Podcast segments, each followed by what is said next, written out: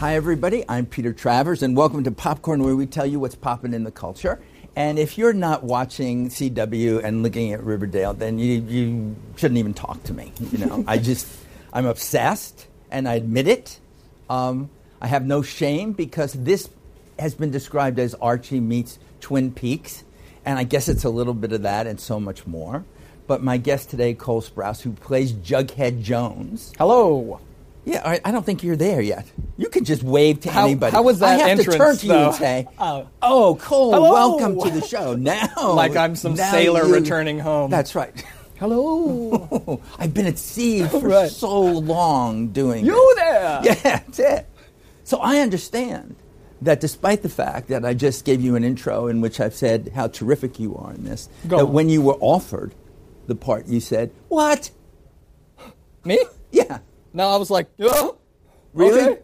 I thought it was like not something you wanted to do. No, no, I I was ecstatic. I mean, the the auditioning process was was grueling, but it was mainly I once once I was offered the part, I was over the moon. But I was having a dilemma of whether I wanted to return to acting at all because I was coming from this sort of agency-less childhood career, and I'd never made the choice to go to acting. And so, as a childhood actor, or as a child actor, you you have a complicated relationship with one your finances, uh, but how to look at the industry as something more or less than an art form. Um, and my relationship with acting by the time I had graduated college was like that of an old lover. And if I was to return to this kind of industry, it had to be an interesting project and it had to be something fun and it had to be romantic. One of the things I love about Jughead so much is that he's a character who's on the outside, Mm-hmm. and we get to watch what's happening on Riverdale almost through his eyes. Sure, he's a narr- perspective character, He's yeah, the guy, and our story continues. Sure. Mm-hmm. know, to do that. But I had heard, and you can disabuse me of all this, that you were first auditioning for Archie, or they wanted you to play. Yeah, I'd been sent the audition for Archie, um, and I had read one of the auditioning scenes, uh, the audition scenes, and it was uh, he was talking to his his best friend Jughead, who it kind of had a falling out with, and I really loved the character, and I, and I requested being sent the sign, sides for Jughead, and I found out he was the narrator, which I also really enjoyed, um, and it was because you could control everything. right. It was a power Oh, trip. it was. I knew it. Right, Come on, right. let's just get down. I was like, I gotta let this get to my head right Right now. No, it, it was mainly because I didn't know how active a role he was actually going to be in the show. Mm-hmm. Um, and we had only been sent the pilot. We didn't know what the rest of the season looked like. So it was kind of iffy as to whether he was even going to be a more active part of the show. We, I, I thought he was just going to keep his distance from the rest of the, uh, of the characters in the town and simply narrate his experience as this kind of outsider. And um, for me, and returning to acting, I had that was a, a a comfortable place to be in because I didn't necessarily have to be a fully active participant of this world while simultaneously being a consistent present force in it. Um, so for whatever I, I was you know, having a dialogue about at the time, I, I thought this was the most appropriate choice. For Jughead, there are so many specific things that people who read the comics have to do, especially the beanie. Right. I think mean, that was- Jughead is kind of inarguably the greatest departure from the characters in the digest. Mm-hmm. um, we all are now, and as the seasons go on, we all make increased departures from those characters. But um, Jughead was.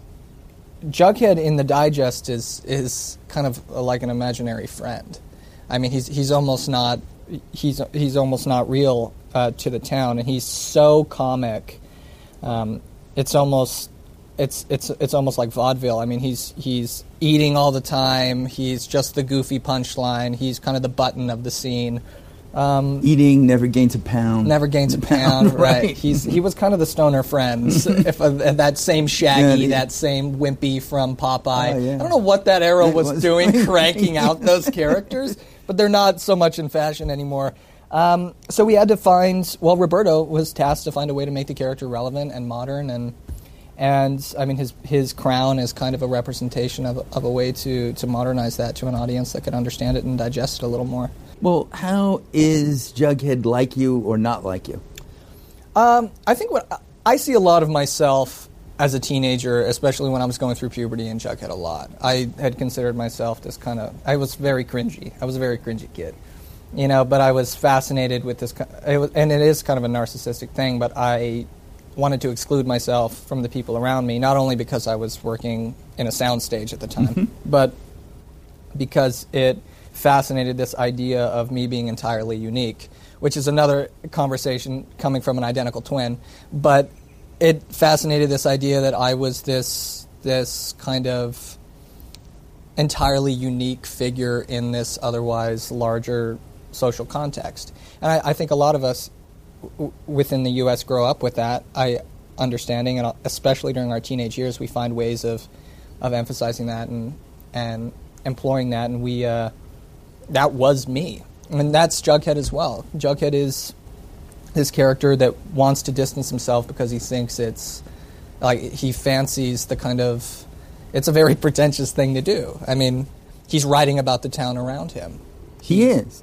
And he can be pretty sarcastic about it. Oh, yeah. At times. But what I feel when I'm watching this, and watching Jughead especially, is the, the thing with his father, you know, who Right. is connected to the serpents, and there's Right. murder, and there's every, and he's in jail now. Right. The love between father and son is Yeah. very clear. It's very clear. even clear. though the disappointment is always this close. Right. Uh, season two gets a little, uh, gets a, it definitely gets morally gray because here's this character, Jughead's father, who's undoubtedly done, made wrong choices, and Jughead still has this fundamental primal love for his father that that's familial and that he carries throughout season one and season two, and he's willing to make choices to try and free his father, even though his father is in the eyes of, of his society, a bad guy and has done wrong and has made mistakes. And granted, his hand was kind of forced in many instances, but he still he still made those choices. Um, season two picks up with that narrative pretty quickly on, and he uh, Jughead has to end up evaluating to himself how how his relationship with his father could actually be a weakness to him rather than a strength. Well, how how are you getting along with Skeet Ulrich playing? Oh, my? God. I mean, this, this your the scenes best. together are really, Skeet's really the best. good. Yeah, uh, there's, um, you know, but Skeet is also one of those actors that gives 210%, even when it's not his coverage. Mm-hmm. He's also a great guy. I mean, we built a chicken coop together in real life, so clearly we're, the bonding experience is going above and beyond. I never thought of that as a bonding experience, but oh. everybody out there, Oh. You try ain't never build- built a chicken coop with your paw? Who brought that up first? He did. You want to build a chicken coop, boy? when you went away to college, when you decided I'm going to do this, did you always have it in your mind that you were going to come back? to No, act- no, I actually never anticipated I would return. really you were just going to be gone. Yeah, I I mean I also didn't anticipate the rise of social media and the kind of continuity of relevance that came with with social media. I, I expected my brother and I would go to college for four years and we would sort of fade out gracefully and that that was kind of what I wanted at the time. Um, to have this this remnant of a childhood that people would still find just like this golden nostalgia, but for me to be able to just walk the streets and be okay. Um, but social media really hung on to us, and I had studied at something completely different. Um, and I had had a job after that, and then was applying to grad school. And my manager had asked me to come back for one week in pilot season, and this was uh, already a dilemma to me. And I said, "Okay, okay, fine, yes, but if I don't get anything, I'm not coming back So back." grateful. Okay. Yeah, fine, okay. whatever, dude. um, yeah, and I said, well, um, I have these other facets of my life that are taking off, and if I don't end up booking anything, uh, I just don't see the point. I'm, I mean, um, my other careers are, are now Does going. your brother feel exactly the same as you about He did for a little bit. Um, he started acting a bit more now, um, but I think the point is is that we both have this very long relationship with acting that um, can be complicated, and we have to really judge. But thankfully, we, you know, the, we were given an amount of privilege in the industry where we had worked for this long time, mm-hmm. and we were put in a more financially stable position, which allowed us to be our own patrons in many sense, which is something that many artists don't have the privilege of doing, and that I feel thankful for, and it also allows us to curate our, our older careers if we end up choosing to go back, which is something I, I don't take for granted. What always fascinated me about you, you and your brother growing up together, was when you played the same part because it was easier for that them. economic loophole. Like if you're in Big Daddy with Adam Yeah. Sandler, I always wondered, did each of you wonder who Adam liked best? You know, Sure. did you? I mean, because it has to be. You're brothers. well, it, there had to be a little sibling. I think we understood. Uh, well, there's always a sibling rivalry, but I think a lot of that was put on from our society. I mean, I, I think if you're an identical twin, especially with the idea of male competition that already runs as an undercurrent through our society, you serve as a microcosm for that competition in, in at large. And I think uh, people would ask us all the time, "Who's better at this? Who's bigger? Who's smaller? Who's this? Who's that? Who's smarter? Who's faster? Who's this?" And I think during puberty that that really affected us. Of course, we were like, "No, I am," ah, ah," and we had that competition going. But then you grow the hell out of it. You know, I, I, think for for child for child stars, you know, there's an immense, there's an incredible loneliness that comes with the isolation um, from your society and from your peers that you either learn how to cope with in healthy in healthy ways, or y- ends up destroying you, and many people end up falling victim to that. But you always had you and your brother had each other. Right, and that's what I was going to say was that it, we were very lucky to have someone who had gone through the exact same set of experiences, um, who we could discuss and have a dialogue with why it affected our so on and so forth. And I think that is an advantageous position to have. We also knew that what we were doing was business when we were younger. I mean, we're exploiting child labor laws by having two of us on set and doubling the amount of time we work. And this is like a classic financial ex- exploit. And I think uh, we ended up uh, carrying that into our older careers, I suppose. no, it's kind of great. But Right. when you go, and what were you studying? You were at NYU. Yeah, I was studying something uh, super techy. I was uh, I was studying something called geographical information systems and satellite imaging. It's kind of like a virtual cartography, and I would apply that to archaeology. I would build like predictive models and and uh, try and reduce all the chance involved in archaeological survey, so that we would know exactly where to look for artifacts and ruins and so on and so forth. what made you get interested in that? Um, it was something. My grandpa was a geologist, Okay, and so I always had this kind of fascination with not only the earth sciences but with uh, ancient history. And I ended up um, studying it in school. I did it. I I had traveled all over the world on on excavation, and then I was working in some dingy basements archaeological lab after I had graduated and before I applied to graduate school.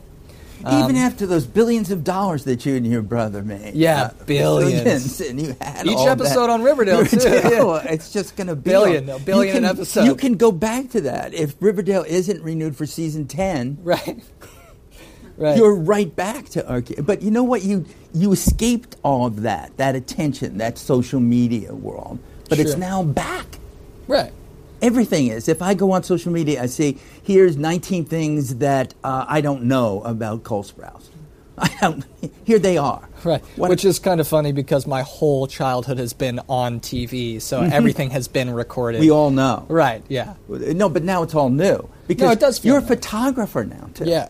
That was really the career that was taking off before I returned to acting, which was giving me the freedom to to to say I don't necessarily need to go act, to act go back to acting. My uh, my photography is doing wonderfully and has really taken off. It's portrait. It's fashion. It's what. It's more fashion editorial. Yeah, Uh, I started doing landscape stuff with Condé Nast, and I was doing traveler stuff. Um, and then being in New York, living in New York, sort of swept up in the fashion editorial world, and then I just sort of carried that into. Um, you know, social media. The the importance of the image is so much greater now than it ever has been before. We digest probably ninety percent of our information based on imagery now.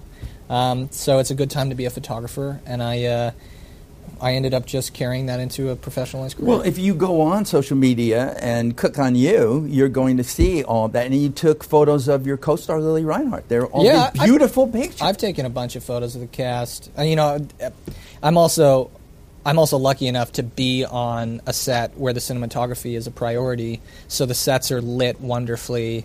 Um, the So you steal all the lighting. I basically I'm a thief. Oh, yeah, I'm a thief. just so wrong. And yet, It's not it's right. Got, it's got to lead to huge success. Right, You know, right. because that's what I it would be a fool not to capitalize upon the lighting. Do you and your brother are you good critics of each other? Do you react to each other's work? Yeah, when we watch each other's work. Uh, When? I prefer my friends and family not to watch anything I do. Really? Just don't look at me. Right. Um, but my brother is, you know, like when we're putting auditions on tape or something for each other, we're just brutal. brutal. But you need that. You know, Well, I think you do. you, need know? that. If, if someone if someone feels afraid to tell you honest criticism, then you're you're never going to improve. Granted, sometimes it's been the cause of many fights of ours, but Yeah. But I'm telling you, good. by season three, you're Right. going to say, Dylan, Right. just shut the. yeah, know, you just- you can't tell me you what to do. tell me anything. Yeah. Well, this is your first time on this show, so you really don't know that it ends in song. Yeah, so did every Disney career. Not for you. Not for me. Although. That's why I don't end anything in song. so, really? right. I happen to have seen an episode in which you did uh, Gilbert and Sullivan. Right. So you're lying. Right. You're just I'll sing- liar, liar, I'll sing if the role-. I'll sing if the role Look, is good. I won't create an named, EP. You're named after Nat King Cole. My mom wanted to create a narrative of artistry. So Okay. Nat King Cole worked for her. Just a guy named Cole worked for my dad. You're just destroying the whole myth Right. that's been built around you Right. to do this. yeah, this But mystery. No matter who comes on, we always do a few bars of something. Oh, I hope you're joking. I'm not joking. Every crew? True. Everyone does it. I don't know. What, what, do, you, what do you got? No, Let's no, hear no. I want to hear. I'll do it with you if I can. Okay, but please, I am, please, go I ahead. need to hear you start it. I can't start It, to it makes me too you. nervous. It makes me too nervous. Oh, it does not. Yes, Nothing does. makes you nervous. Yes, it does. I don't You're a hardened veteran Me? of this industry. No. To do it. No way. Do you remember the? Uh, do you know any Nat King Cole? Um, Unforgettable. You do know that? Well, give me a little of that. I'll do it with you. no. Come on, do it. Do it, Cole Sprouse. Do it. Peter, can you start and then he'll comment? Unforgettable. Unforgettable. That's what, What you, you are. are. Unforgettable. Unforgettable. Both near or far. Something, something, Something, unforgettable. That's because you're so. Unforgettable. That's so great that you did Unforgettable and forgot all the lyrics. Unforgettable. An excellent way of doing that. Cole, Sorry, I didn't remember. great to meet you, really. Great to meet you.